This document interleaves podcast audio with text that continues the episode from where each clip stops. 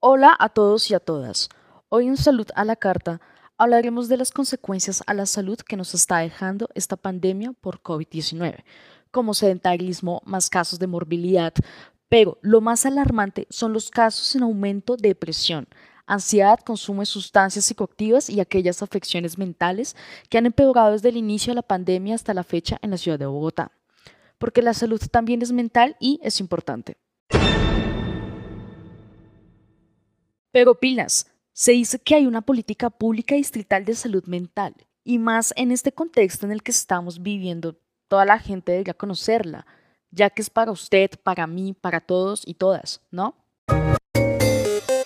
Bueno, ya mirándola con detalle, su objetivo general es garantizar el derecho a la salud mental como una prioridad de la población del Distrito Capital, en términos de disponibilidad, acceso, permanencia, calidad y pertinencia en la prestación de servicios integrales en salud mental, armonizando procesos sectoriales, transectoriales y comunitarios que aporten al mejoramiento de la calidad de vida. Mm, pero ¿desde cuándo está vigente? La política distrital ya cumple seis años de su vigencia desde que se publicó durante la alcaldía de Peñalosa sin embargo, no fue hasta el 2019 cuando se declaró que la salud mental era un problema central en la agenda pública del país.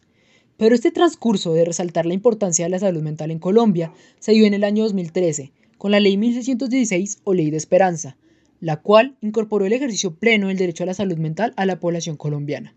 Antes de que se expediera esta ley, la salud mental tenía como premio la Ley 100 de 1993, ya que para el siglo pasado, dentro del campo de la salud, no había un marco legal apropiado y la salud mental no se encontraba dentro de las prioridades del Estado.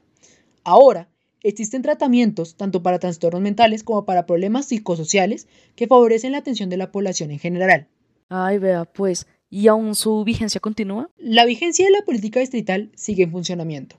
Se busca que a lo largo de esta se resalte la importancia de cuidar la salud mental de toda la población.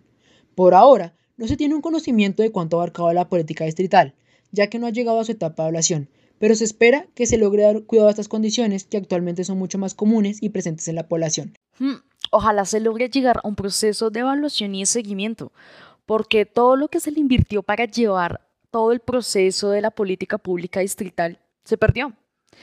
Además, es algo para todas y todos. La gente exige resultados de eso. Y sí, hoy en día es muy común ver casos relacionados con salud mental y es muy importante pagarle bolas a eso porque la salud también es mental y esta política debe abordar este problema de carácter público. Gracias y esperamos que durante el transcurso de la política distrital de salud mental se esté realizando adecuadamente. Estaremos pendientes de su análisis una vez que cumpla su vigencia.